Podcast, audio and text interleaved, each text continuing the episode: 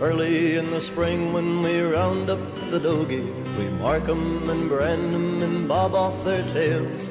Round up the horses, load up the chuck wagon, then send the dogies out on the long trail. Whoopie-ki-I-O, get along, you little doggie. It's your misfortune and none of mine. Welcome back to the American Writers 100 Pages at a Time podcast. In this episode, we will be taking a look at the entirety of Willa Cather's 1935 novel Lucy Gayheart. This is the second to last novel she wrote in her her life. Uh, the novel it's, actually quite short. It, it's a little bit over 100 pages. It, it but I'll fit it into this one episode. Yeah, about 130 pages in the Library of America edition. So it is a book you can read in, in pretty much one sitting. Um, uh, so it goes pretty quick. It I think it can. It's a nice companion to Song of the Lark, in that, like Song of the Lark, this is about a young woman from from the developed frontier area. So, Song of the Lark was about a woman from Colorado, as I recall. This novel is about a girl from Nebraska living. She lives in a town Haverford on the Platte River in Nebraska, and both go to Chicago to pursue their artistic talents. Both the character in Song of the Lark and Lucy Gayheart, the titular character of this novel, go to uh, go to Chicago to to um, for for art. Right, they're both talented young women. I think uh, in Song of the Lark, the character there was maybe more talented a little bit. It's more of a moody novel in that we see her kind of surrendering her family and her maybe her more personal happiness for her art. That's not what's happening in this novel. Uh, at least at the beginning part, it seems she's able to reconcile these quite quite well. Um, but by the end, it's a tragedy. This tragedy doesn't come from from her choosing her art, really, at least not directly. The tragedy in this story comes from her falling in love with. Uh, I don't want to say the wrong guy. I mean, it's just, you know, he is a married guy, so um, it's not clear how their relationship could have proceeded uh, had it gone differently, but um, the man she loves dies, and by that point, she's abandoned other another marriage opportunity. This leaves her depressed, sad, and and and in some ways, nearing the point where she's going to be neglected by her family. Um, but all that really doesn't matter at the end because she dies, right? Um, so our two main characters really are, are Lucy Gayheart Lucy, as the name suggests, is presented as, as, a, as a rather happy go lucky kind of figure. Um, here's how here's how uh, she's introduced. Quote, the Gayhearts lived at the west edge of Haverford, half a mile from Main Street. People said, out to the Gayhearts. I thought it rather a long walk in summer, but Lucy covered the distance a dozen times a day, covering it quickly with a walk so peculiar her own, like an expression of an impressionable light-heartedness. When the old woman at work in the garden caught sight of her in the distance, the mere white figure under the flickering shade of the early sun trees, summer trees, they always knew her by the way she moved. On, on she came, past hedges and lilac bushes and woolly green grape arbors and rows of jonquils. And one thing she was delighted with, and one knew she was delighted with everything, with her summer clothes and the air and the sun and the blossoming world. There was something in her nature that was like her movement, something direct and unhesitatingly and joyous, and in her golden brown eyes. They were not gentle brown eyes, but flashed with gold sparks, like the Colorado stone we call the tiger eye. Her skin was rather dark, and her colors in her lips and cheeks were like the red of dark peonies, very, very velvety. Her mouth was so warm and impulsive that every shadow of her feeling made a change in it. So that's our introduction to her, our, our main char- our main character. She's the title character. It's her tragedy that we follow. The other main character is a, is a young man named Harry Gordon. He's a bachelor and he's actively seeking out someone to marry at this point in the story. He's reached that stage in life where he wants to marry. Uh, you know, for a frontier bachelor, he's kind of someone who, who could do fairly well, right? And and maybe kind of have his pick. Um, but he, he is kind of picky, and, and it seems he wants a bit of a trophy wife. And we'll get to that later on, that he doesn't really it's not clear he's really pursuing love. He's marrying because that's like what's expected of him, and it's kind of a stage. And, and I really do think trophy wife is is what he's after, and there's some direct evidence in my mind for um, for that. And so, you know, Lucy Gayheart dominates the first part of the novel. Um, the books one and two, it's, it's in three books altogether. Books one and two are dominated by Lucy Gayheart. Book three is really about this Harry Gordon, years later, thinking back on the events of the novel. It's a very, very short, really just a chapter, about 15 pages, and it really focuses on him. So he's, in a, in a way, kind of the secondary um, protagonist. He's the one who really, um, some of his actions really um, contribute directly to Lucy Gayheart's um, tragedy. Um, so we gotta kind of look at both of these characters and see how they they interact and, and why things ended up the way way they did. Uh, there's other there's a whole lot of characters in this rather short novel. Some are background characters, so, um, but the most important character besides those two I mentioned is this guy Clement Sebastian, and he's a and he's essentially a, a concert singer, and you know he goes on tour, sings songs, sings a lot of German lieder uh, with a with a piano player, right? And that's how these two characters, Lucy Gayheart um, and Sebastian Mead, is really through art, through through music. He's the one that Lucy falls in love with, and he seems to fall in love with her. So, but he's married, and like his wife. Uh, people from their past are, are in the backdrop of this novel, and, and they're talked about a bit. Um, I'd say other characters you have to pay attention to if you read this novel would be uh, Lucy's sister. Her name is Pauline. We only really get a good look at her at the end of the novel, where her, her character sort of dominates. In many ways, part two, book two, I mean, is Pauline's. It's like Lucy's part, then Pauline's part, and then Harry. Pauline's decisions are really key to to that part of the novel. We have um, Sebastian's accompanist. He, the one who plays piano for him, usually his guy. His name is make sure I get these names right, as uh, James Mockford. And he usually tours with this with Sebastian and plays the piano for him as he sings, you know, Schubert songs and things like that. Um, those are probably the main characters that, that you need to know to jump right into this this story. So uh, we learned very early on that Lucy went to Chicago to study music. Right now, when the novel begins, it's in Haverford. It's in the winter, and she's on Christmas holiday. Uh, her father is fairly successful watchmaker who's musically inclined. Uh, he they, they, the family sacrificing quite a lot to send Lucy to Chicago, uh, but Lucy, in her character, is a little bit oblivious to that. Uh, this is something Pauline really pushes on her later on in the story.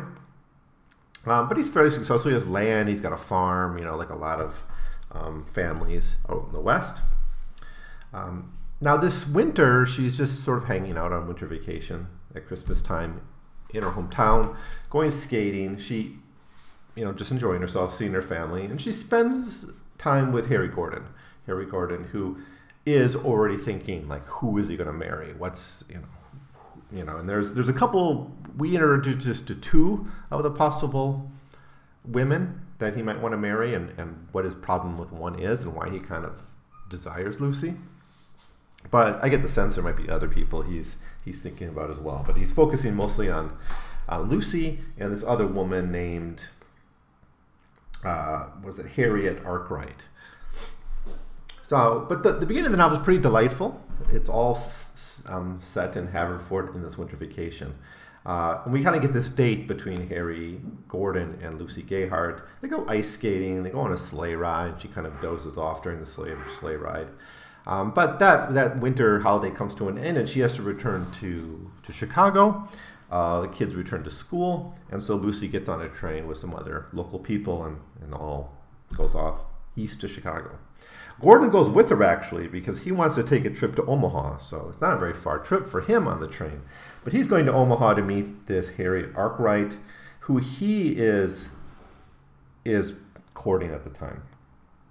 And we, we we're told um, through his point of view a little bit.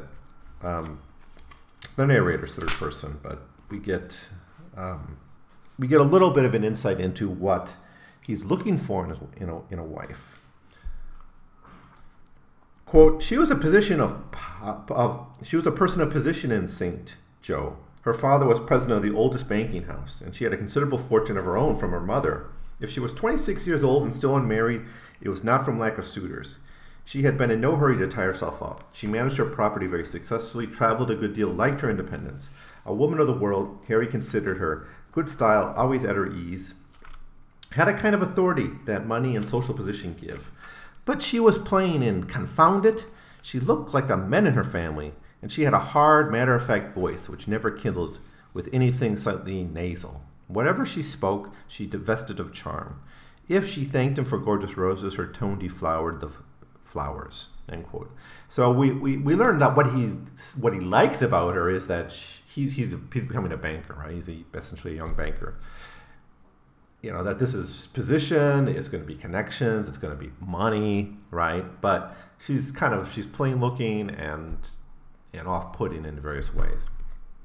So i get the sense here that he, he really is sort of looking with a, for a trophy wife. And lucy the, the creative type the artist um, much more beautiful a, little naive you know fits something else he's looking for um, in his in his life so it, but I get the sense here that marriage is kind of a game for him, right? Uh, just a page later, we're told, quote, Gordon got in a horse cab and started for his hotel. His chin was lower, lowered in his muffler, and he smiled at the street lights as the cab rattled along. Yes, he told himself, he must use diplomacy with Miss Arkwright for a little while longer. Her stock was going down. He meant to commit the supreme extravagance and marry for beauty. He meant to have his wife other men would envy. He meant to have a wife that other men would envy him. So yeah, it's kind of a game, and, and it's pretty clear he's looking for some kind of trophy wife. Um, now, on the way to Chicago, maybe in a dream, maybe in just some fantasy, Lucy has a vision of Clement Sebastian and and her audition for him because she actually we, we learned that she, before Christmas she was told by her teacher her teacher is um, Paul Auerbach is his name, and we meet her, him a little bit as we heard about his wife. He's kind of just in the background, but he's her teacher, and she goes to lessons, piano lessons with this guy. But he's the one who, before Christmas, actually arranged that she would uh, go to um, Clement Sebastian's performance and then perhaps meet him at some point. Yeah, I think this this happened before Christmas. I think this is a, this is like a flashback. Um, that actually before Christmas she saw Sebastian sing, and it was like Schubert songs, right? And these had a really profound impact on on her. Her connection to Sebastian really is, in many ways, artistic and, and based on his ability to interpret these Schubert songs and these other songs he sings, the, the passion he has in, in the music. Um, after hearing one song, Cather writes, it was as if the songs were to have some effect upon her own life. She tried to forget it, but it was unescapable. It was with her like an evil omen. She could not get it out of her mind. For weeks afterwards, she kept singing itself over in her brain. Her foreboding that on the first night, that the first night had not been a mistake, Sebastian had already destroyed a great deal for her. Some people's lives are affected only by what happens to their person or their property, but for others, fades what happens to their feelings and their thoughts. That and nothing more.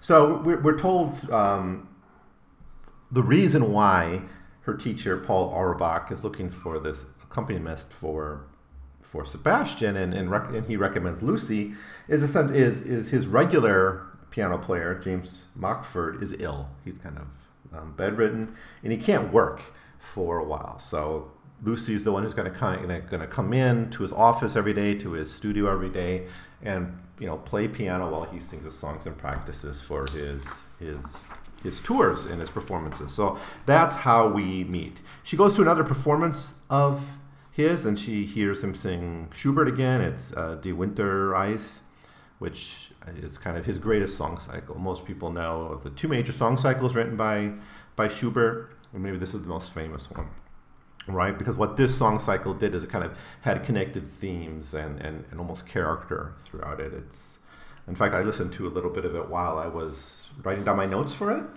And she just really loves his interpretation, um, which seemed rather special to her. The interpretation, in her view, was she said something, or the, writes, something new.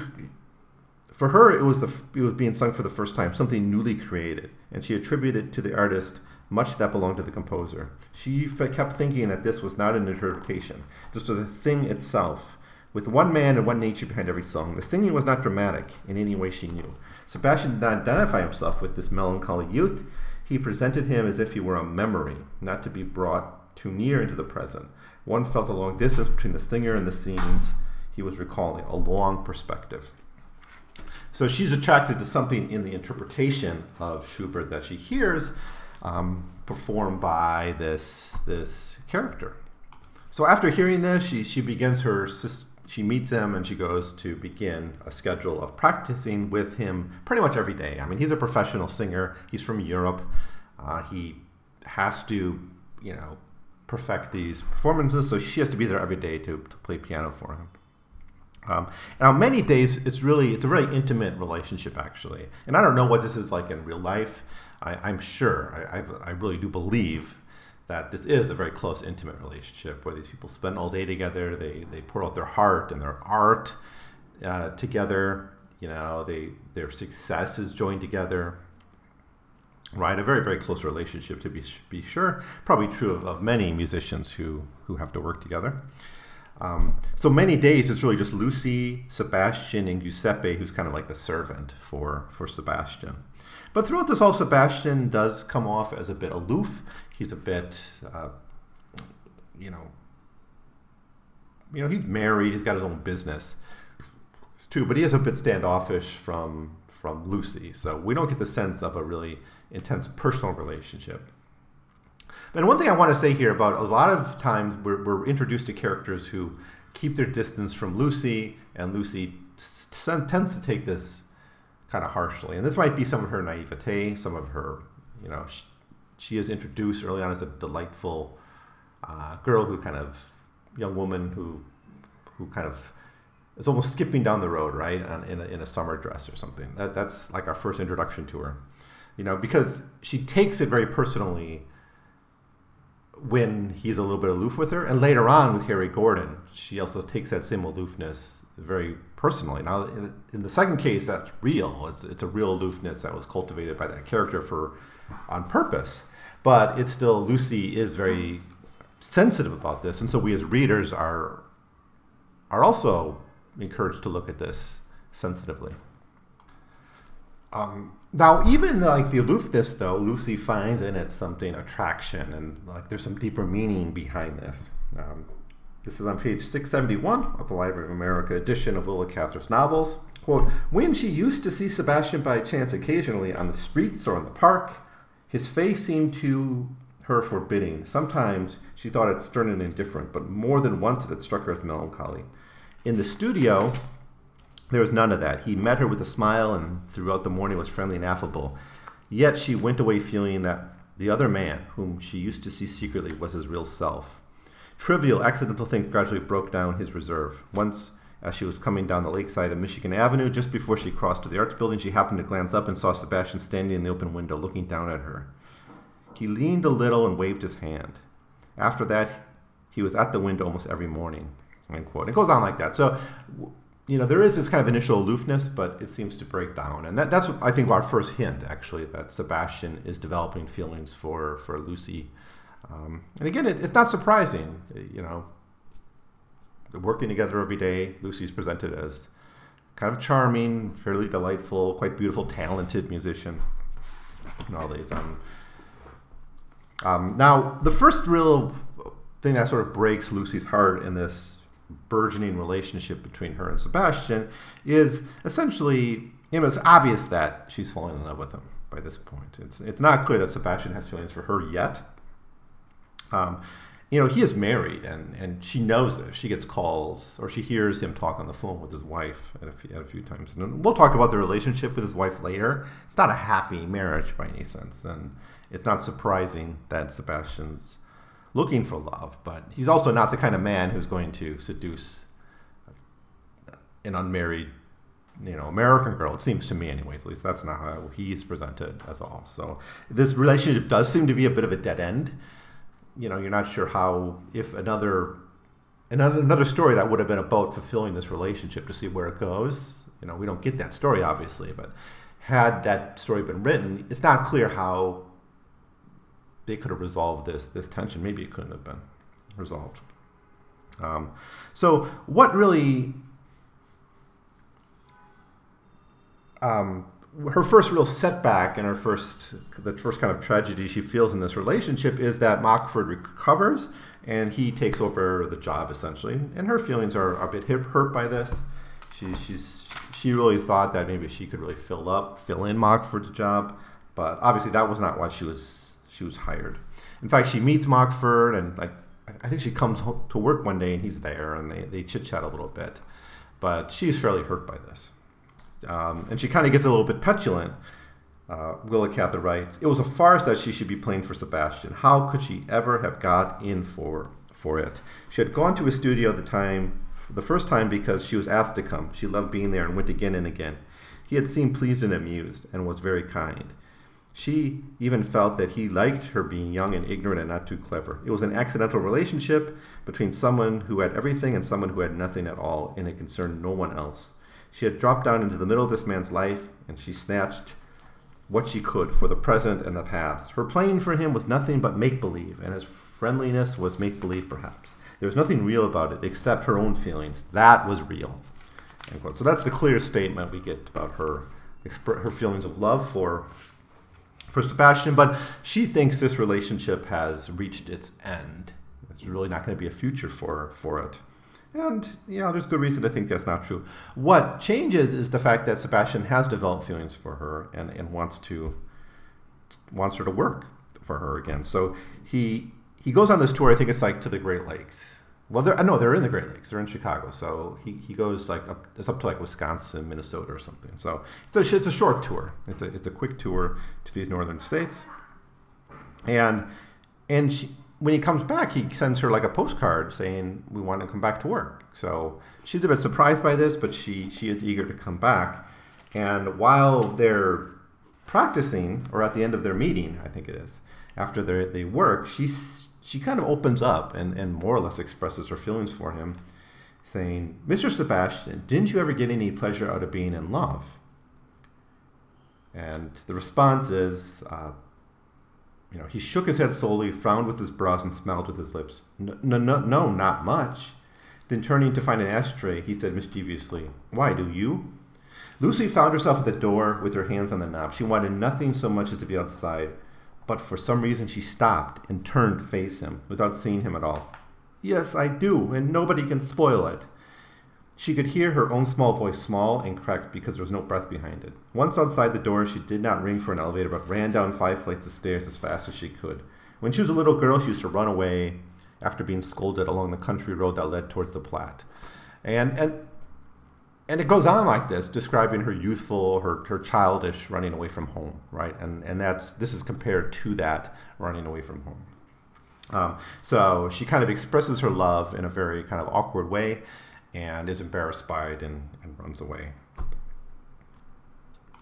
Now, Lucy's fairly passive in this. That's probably the boldest she gets in this entire novel, it seems to me, uh, especially with her relationship with Sebastian. Maybe she has assertive motives with, with Harry Gordon, but, but not so much with Sebastian. Because um, it's Sebastian who, who kind of reaches out to Lucy again and brings her back to work um, playing piano we learn a little bit about this relationship between Sebastian and his wife, who's really only a character in the background of the story. Um, for instance, they didn't have any children. And at one point, Sebastian had basically, essentially adopted a, a quote unquote talented boy, right? An orphan. And he had sung opera or something. So he basically wants to, to have a son who he can cultivate into an artist. And, and he, you know, and he is very much interested in this. The wife, though, isn't. So after a year and a half, uh, she basically couldn't handle it anymore and sends this young boy, whose name is Marius, away to a school and, and basically abandoned him. And, and it seems that that event is really a contributing factor into his decision to go to America and, and to live abroad. Um, actually, Sebastian, by the way, is actually an American who, who spent most of his life in, in Europe, and this is kind of was a return home for, home for him. But he's, he's an artist from Europe, essentially, even though, you know, by birth he was an American. Um, and it, it, seems she like often calling, asking for money, and she's just not presented in the most favorable light. Right. Um, now, anyways, Sebastian takes the initiative again to reach out to Lucy Gayheart, and he actually comes out to tell her. He, as an excuse to meet her, he, he tells her the story of how his friend had recently died. His name's Larry Mc. Sorry, I had to look it up. My I couldn't read my own handwriting there. Uh, Larry McGowan is is his name, and they were friends. Him and Sebastian were friends, and they had a bit of a falling out. But he just got word that he died, and he wanted to talk about it with someone and he chose Lucy to do that, and that's kind of the beginning of the relationship again. And then he he actually invites her to tea the next day. And while they're at tea, he says he loves her. He, he does sort of admit that he loves her, but he, he laughs it off in reply. Uh, after saying this, it's kind of an immediate reply. He, even before Lucy can say anything, he says like, "But you you say you think you have feelings for me, but they're just childish, right? You can't love me. I'm an old man. It's just kind of a, a silly girl's crush." But my love for you is real, right? He says, Don't be frightened, Lucy. I'm not going to make love to you. Though it's true enough I love you. Why do you crouch away from me like that? And your little hands are so cold. What are you afraid of? I don't know. Of things being different. Maybe you won't let me come and play for you anymore. Please don't send me away. I won't be a bother. Send you away? I'm afraid I'm not so unselfish. Perhaps I ought. But it isn't as if you were really in love. I'm quite old enough to be your father, you know. You are merely growing up and finding things. It was just that freshness which charmed me, I thought. But now I believe I love everything about you, Lucy. The mornings used to be dull and heavy here. You brought something sweet in with them. I began to watch you from the window, and when I caught sight of you tripping along in the wind, my heart grew lighter. I love young ardor, young fire. I had a young, nice boy in my house once, but he had gone away to school. What a difference you have made in my life here. When you knocked, it was like springtime coming at the door. I went to work with more spirit because things were new and wonderful to you. Right? So at the same time, he really does seem to express a genuine love for her, but discredits her feelings for him as kind of youthful uh, delusion. And, and, again, I don't know how this relationship could have really moved forward if if Sebastian doesn't doesn't die tragically on, on tour. It just it seems to me it's you know, where you know, should be his mistress or something. That's that seems the best point. Doesn't like ever recommend um, leaving his wife, and he he's not the kind of person I think who would take a girl like Lucy Gayheart to be a mistress. He seems to be fairly stand up, fairly respectable. Um, so uh, Sebastian goes on another tour. I, I think this one's to the east somewhere, to to New York. And during this, Harry Gordon comes to visit, and he visits with an agenda. He visits essentially to court Lucy and to bring her back as his wife. Um, they go to the opera. They go to like Aida and Lohengrin by Wagner. She's never seen Lohengrin, so it's kind of a big moment for her. But um, it, it's kind of freaky for Lucy because Lucy has just had this encounter with Sebastian where essentially there's a professional love on both sides to some degree, even though Sebastian doesn't take her love for him quite as seriously. Um, but he go he does his due diligence. He takes her to the opera a few times. Does the things she's like. Takes her to dinner. You know, you know Harry's not a horrible person. He, he is a little bit maybe playful with love, and he shouldn't be, but he, he's he's decent enough at this point, anyways. And he does everything he should do. Finally, he he says he wants to marry her. Um, and again, I'm, I'm, I do think he though he wants a trophy wife. So, you know, I don't think he's horrible. He's not a horrible person. He certainly feels guilt over what happens at the end of the story. But nevertheless, he's a little bit um, flippant with, with love in ways he, he perhaps shouldn't be. And, and this is kind of, this is there's a few moments here where he doesn't come off very well. You know, but I think it comes to the heart of what he's looking for in a wife. He says, "And now, Lucy, and now, isn't it time we got down to business? We know each other pretty well. You've had your little fling." You want to see the world, but you'll see it a lot better with me. Why waste any more time? This is April. I think we should be married in May. Or June if you like, but we mustn't let summer slip by. End quote. So he it's not he, he doesn't really suggest here he's going to let her fulfill her career as an artist. That's what really seems kind of gross a little bit about what Harry does is you know, it's like, oh, you've been able to play around, you've been to Chicago, you've done your music thing, but you're going to come back to Nebraska and be my wife, right? My, my pretty delightful wife that's going to impress everyone. So, but of course, Lucy can't accept this proposal, and she says, "I have another. I'm in love with someone else." And then, and with this, Harry sort of blanches out. Uh, obviously, you know, because he doesn't. At one level, he doesn't. She doesn't really explain that nature of the relationship, or that Sebastian's married, or or whatever. He probably thinks the worst. Um, you know, first he's mad that Lucy kind of lets him come and spends all this money and, and goes on all these dates with him if she's, you know, got someone else in mind. He's, he says, but what's all this? Another man? And he lets and he lets you play around with me all week? You're trying to fool me, Lucy.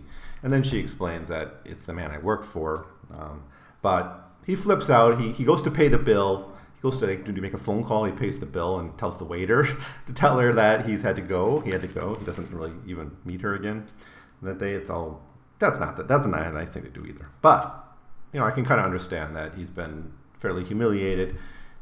He thinks Lucy's you know maybe shacking up with some guy. So he just has to uh, expel himself from the situation. Still, I'm, I'm not, you know, I, I, think there's plenty about Harry that we can um, not like in this story, but he's not the most horrible man we've ever met in one of these novels we've been looking at. You know, but he is pretty angry at this point. So Sebastian comes back very briefly, and this is probably the, the happiest moment it seems for for Lucy, you know, because she's kind of closed her door on, on Ford, on her home, on, on Harry. She's kind of committed to him. There's been this expression of love on both sides. She's really excited for his return because this is going to be the time they're going to like fulfill the relationship. Um, he right after this he goes to Europe, so he's going to go on this long European tour. But she tells him, she tells him that he that she's going to play piano for him in future tours. That she's going to replace um, uh, Mockford. That's such a preposterous name, Mockford. It seems to me, but that's why I keep maybe slipping my mind. Um, she's going to replace Mockford as the as his piano player on on tour.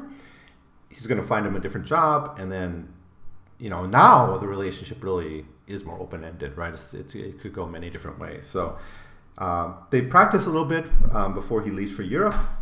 Um, she actually moves into Sebastian's home, into his studio, so she can focus on his rehearsals because she has to be top notch, of course. So instead of, you know, coming in every day from her house, she's going to live there. She's, she kind of moves in, essentially, even though he's gone, right? So she's really joyous at this. Um, while this happens, while she's preparing for, you know, practicing for her, um, her future job, essentially, what could be her future career, uh, she hears that Harry married this Miss Arkwright. This was that second girl he was looking at, the plain girl with who's got the banker father and a little bit of money and and, and, and position and, and connections. So he makes a practical, you know, business marriage not one based on passion, not one based, not really what he wanted. He, he wanted the beautiful, um, pretty wife, it seems, who would, you know, accompany him through life in, in Nebraska and the different places he wants to go. So, I, I mean, I think Lucy makes the right choice here, even though, you know, what could this relationship with Sebastian have ever been unless he was going to divorce her, divorce his wife? Um, anyways, none of it matters because as she's um, doing her work, preparing for her um, performances with with Sebastian, she gets the news that an accident killed both Mockford and Sebastian during the European tour. It was like a boating accident and a drowning, and uh, and that's how book one ends. Now, book one is is the bulk of the novel. It's seventy five pages or so, so that only leaves about fifty pages for books two and three. Um, but and it's really the heart of the novel, but alone, it's just a, a tragedy of, of a young girl who falls in love with someone maybe she shouldn't have, who turned her back on other marriage, marital opportunities, and then gets brokenhearted because the man she loves died. Um, we also get a little window into a artistic relationship. Again, that's something she she plays around with in Song of the Lark. Is you know the, the is artistic love, I suppose, or you know the how how artistic women see love, and and, and what kind of men they they can be happy with. You know, it's not always like the the men from the frontier that can kind of fill that their needs, right? even though these are very different characters. I, I don't want to compare too much. Thea in that novel is is an artist on another level than than Lucy. It seems Lucy is still young, still learning to play piano. She has to practice a lot. You know, Thea by the end of the novel is like a world class opera singer, right? And, and but nevertheless, I, I, do think there are some points of comparison between these these two tales. All right, so that's book one. Um, book two, Lucy comes home, and she comes home amidst rumors. So she hears the suggestions of her, you know, why she came back. Was she fired? Uh, did she do something disrespectful or something? It's just awash with rumors. And of course, Harry must have spread some of these rumors because there's rumors out there that that Lucy um, basically was was like. Um, I mean, the story that Harry tells, it's pretty clear he tells the story because these rumors are out there, and other people say it. Even Pauline says it. Is that she well, that Harry rejects Lucy because Lucy was was sleeping with some guy. That seems to be the rumor that, that got spread, and it must have got spread somewhere. The only person who would have known would have been Harry. The only person who would have known about this other man. And to be fair, Lucy doesn't fully explain what her relationship is with her. I mean, he basically walks out immediately after she mentions another man, so she doesn't have time to do it. But you know, there's certainly space for mythology to build up here into something into in something else. Harry is constantly rude to Lucy. Lucy does try to reach out to him because she's very lonely. She's very sad. And she tries to reach out to people she knows and, and somewhat cares for. But Harry is just incredibly rude to her. And this is an important point because why Harry is so uh, aggressively rude to her is, is going to come up in book three. Um, Lucy spends most of her time just sitting in the orchard. Uh, she plays piano for an old widow a few times. Know, she doesn't really do much work though. She's just sort of sitting there. Um, this part of the story is the closest window we get into Pauline, who is Lucy's sister, and she's kind of an interesting character. She's um, kind of an older generation of the frontier. I, am thinking like the almost like the, the protagonist of O Pioneers is remind you know in I forget that character's name, but the protagonist in Old, Old Pioneer is a very practical woman right? Very doing what has she has to be done for the family, right? This take charge kind of figure. Uh, she's much older than Lucy as well. She's I think about a decade older than Lucy. So if Lucy's you know in her early twenties, um, Pauline's in her in her early thirties, right? A different point in life too. A point in life when you're you, you have to be more practical, right? She's stayed behind. She's not an artist. And she always resented the money that the family has spent on Lucy's what's on Lucy and what was now very clearly a wasted education. She's not pursuing her art in any serious you know level. She sits at the orchard. And at one point, Pauline even wants to like replace the orchard with something that will make more money, and Lucy re- rejects it. So Lucy doesn't really have this consciousness of money. Um, it's a scene really towards the end of the book too, um, right before the tragedy hits, where Pauline, you know, tries to explain to Lucy how much money the family spent on her education, and Lucy doesn't even really understand the meaning of money. It seems she doesn't show that she understands how much money it really was. Even saying at one point, like, "Well, I had to buy clothes because when you do these performances and you do rehearsals, you have to be dressed a certain way." And she totally, totally misses out on what a burden she's been on the family and the fact that she's not pursuing her artistic education anymore and her artistic career because of this tragedy, you know, it's you know that's a big hole for the family to dig out from under. Um, and so Pauline eventually finds a couple students for for Lucy, and she refuses to to take the students. And this um, this is right before the tragedy. Um,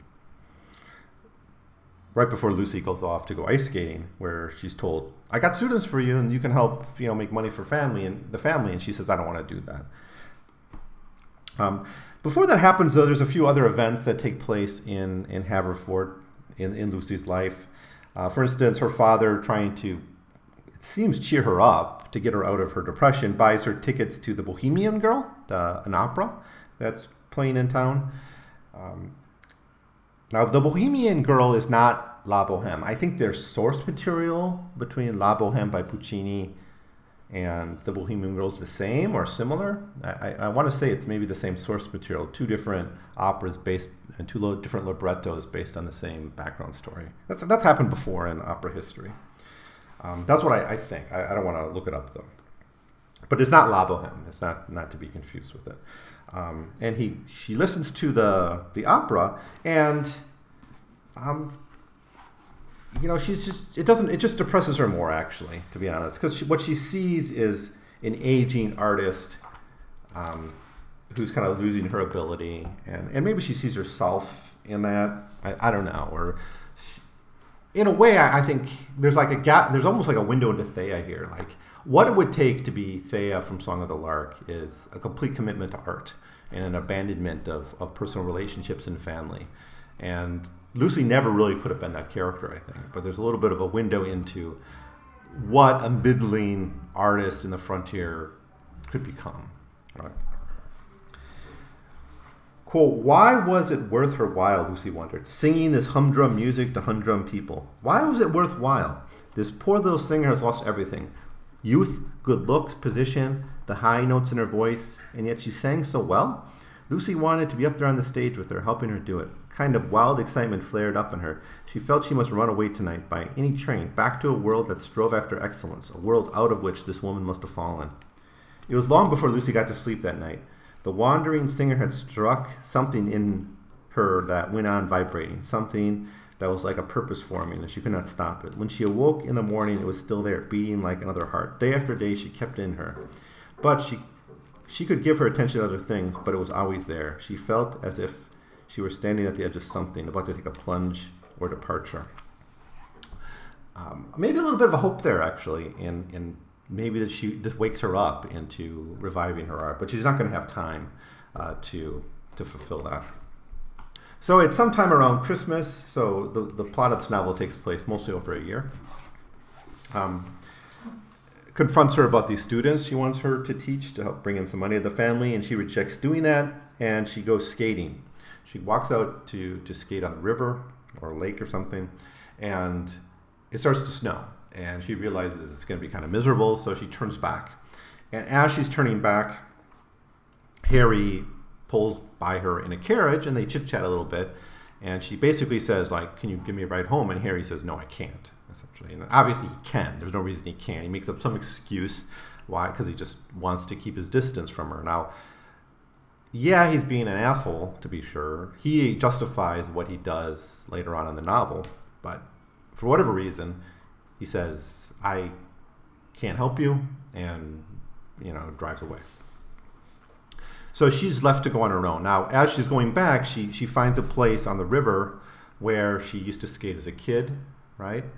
Um, but, you know, I don't really know the, the ecology of all this because skating on the river seems pretty dangerous, but you know, at certain times, you know, parts of the river will be frozen over, and if you know the local environment, you know what's safe, right? But the, this was a place you used to skate as a kid, and now it's a like the river course has changed, or or the the local situation has changed, and now the ice isn't safe. Is what happens. So she's skating on this ice, and, and she falls in, breaks, she falls in and dies, um, and that's the end of book two. Um, book three it's only the last 15 pages or so of the novel is set 25 years later. It's set to 1927. So the events of the novel are set to 1915. Um, Pauline has died at some point. I think she died like in 1922. The, the, the World War II took place, and Harry fought in World War II. Um, what really sparks the last events in the novel is the death of, of Mr. Gayheart, um, Pauline and Lucy's father. Um, and Mr. He died. He actually went out east for like surgery or treatment, and he died. So they sent the body back. And when his body comes back, there's a funeral, and he's he's a fairly respected member of the community. And one person who attends the funeral is is Harry.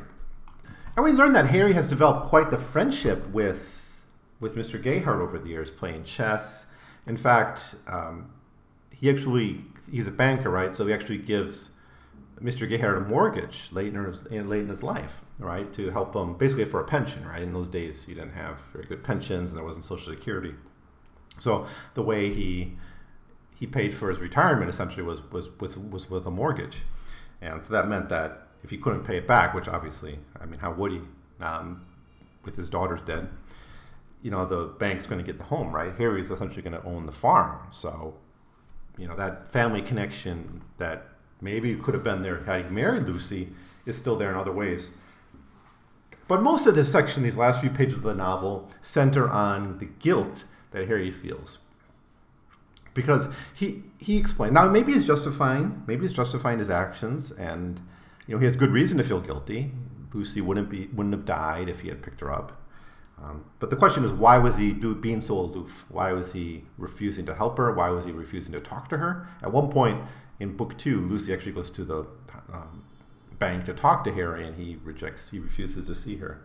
And the explanation that he gives to himself and to us is he was so hurt by this, and he immediately after being rejected by by Lucy, he's so hurt by this he just marries the first woman who's like next in the row, like this Miss Arkwright, and it's a loveless, it's a tragic marriage. It's it's bare. Cather describes it as barren, both in the fact they didn't have children and barren in every other way as well. I mean, it's a really really horrible, loveless, uh, sexless, passionless marriage. Um, and he never stopped loving or, or having some kind of feelings for, for Lucy, right? And so when she returned to Haverford, he couldn't really handle that, and he felt if she would interact with him, if she would, if he could look into her eyes, whatever it would be, he would fall full in love with her, and and it would be unredeemable, right? Um, at that point, he would lose himself in his love for her. That's what he sort of tells us, and that is his explanation to us about why he had to act that way, and that's the, the cause of the tragedy is is Harry more than it was was Lucy, and it wasn't that because he hated her. It's actually he loved her so much that he couldn't really face her. That's what we're told. I don't know if I fully forgive him. Again, he's not the worst person in the world. He's, you know, a lot of people have done worse things um, in these novels that we've been reading. Um, but still, the, the blame in many ways is on him and his own immaturity and his inability to to to handle the fact, you know, the simple fact that this woman that he was falling for and wanted to marry was in love with someone else. A common enough experience, but um, the fact that he got friend zoned, you know, if you get friend zoned, it's not an excuse to treat people like like shit. That's that's the lesson, I think. So I already told you how in the story Harry sort of inherits the farm um, after Mr. Gayheart dies he gives it now it's a really touching moment at the end and it almost redeems him if i if i feel too if i'm too soft on harry it might be because of this final scene where there's on the on the property there's this concrete that was laid and and lucy when she was young i think like a te- young teenager or whatever walked three steps on the wet concrete and left her footprints so he says he gives this land he gives this whole farm essentially to the his bank assistant to one of his employees on the condition that he preserves these footprints. And the final uh, sentences of the novel are him reflecting actually on those, those footprints. I'll read the last paragraph. Quote When he came out of the house, the last intense light of the winter day was pouring over the town below him, and the bushy tree tops in the church steeples gleamed like copper. After all, he was thinking, he would never get away from Haverford. He had been through too much here ever to quit this place for good. What was a man's hometown, anyways, but the place where he had the disappointments and learned to bear them? As he was leaving the Gayheart, he paused mechanically on the sidewalk, as he had done so many thousand times, to look at the three light footprints running away. And our, our first introduction to Lucy is, of course, as a kind of a girl, a young woman, uh, delightfully walking and, and kind of skipping uh, on her way to where she's, she's heading and that's kind of preserved forever in these three footprints. It's, it's really a nice touch. Um, uh, even though the story is kind of tragic, it does have that nice, nice ending, I think, and and it does redeem Harry a, a little bit. So, anyways, that's that's Lucy Gayheart. Uh, a really quick read. I think it's the shortest novel in this collection, and maybe the shortest. No, it's no, it's not actually. The Lost Lady is even shorter, but um, really, you can read it in one sitting if you want. Make a sandwich if you need to. Um, so that's all I want to say about Lucy Gayheart. I like this novel. I, I, think it's it's kind of it's rather nice. Um, it gets some of the themes of Song of the Lark in a much smaller novel, um, but it really works as a, as a very close study of, of this young woman who, you know, find like find, finds an impossible love and and it ends tragically and she can't really handle that. And it's also a novel i think about the friend zone in a way and and how not to handle the the friend zone. Uh, i mean harry if, if you want to look at it from harry's point of view that's that's the lesson there. Um, don't, again don't treat people like garbage just because they're they're not romantically interested in you. So anyways that's that's the story. I, I like it. Um, not my favorite in this collection by any means but but a nice nice read. I'm glad i, I discovered it. So, anyways, let me know what you think of this story. If you had the pleasure to read it, you can send me an email or send me, send me an email at 100pagescast at gmail.com or, uh, or leave uh, your comment directly below. Uh, in the next episode, I'll be doing the same thing. I'll be doing a one off episode on a, on a novel. Um, it's a little bit longer than this one, but still, I, I spent enough time with Willa Cather for this, this round. There's, there's one other volume of Cather's writings, by the way. Uh, I think there's two more like novels or collections of stories. There's some nonfiction writing. That's all collected in one one book, and maybe we'll get to that someday. I don't own that volume yet, though. So if when I get a hold of it, I will uh, record episodes on it. But this volume just has one more um, for us to look at. It's called Sapphira and the Slave Girl. This novel is set, I think, in the 1830s uh, or 1840s in Virginia. It's it's a, it's a story about slavery um, and and gender politics in a in a in a plantation. It's, it's quite good. Um, it's her last novel, um, published in 1940. A lot of important things to talk about. It's not the best novel about slavery I've ever read, certainly, but uh, and not Cather's best novel. But it's got some powerful messages, I think. So it's worth looking at. So that's next, Sapphira and the Slave Girl. Um, for now, I'm to sign off. So thanks for listening to my thoughts about Lucy Gayheart and, and for sharing this uh, novel with me. Your mother was raised away down in Texas where the jimson weed and the sandburs grow. We'll feed you up on prickly pear cholla and then send you loping to old Idaho. Whoopie-ki-yi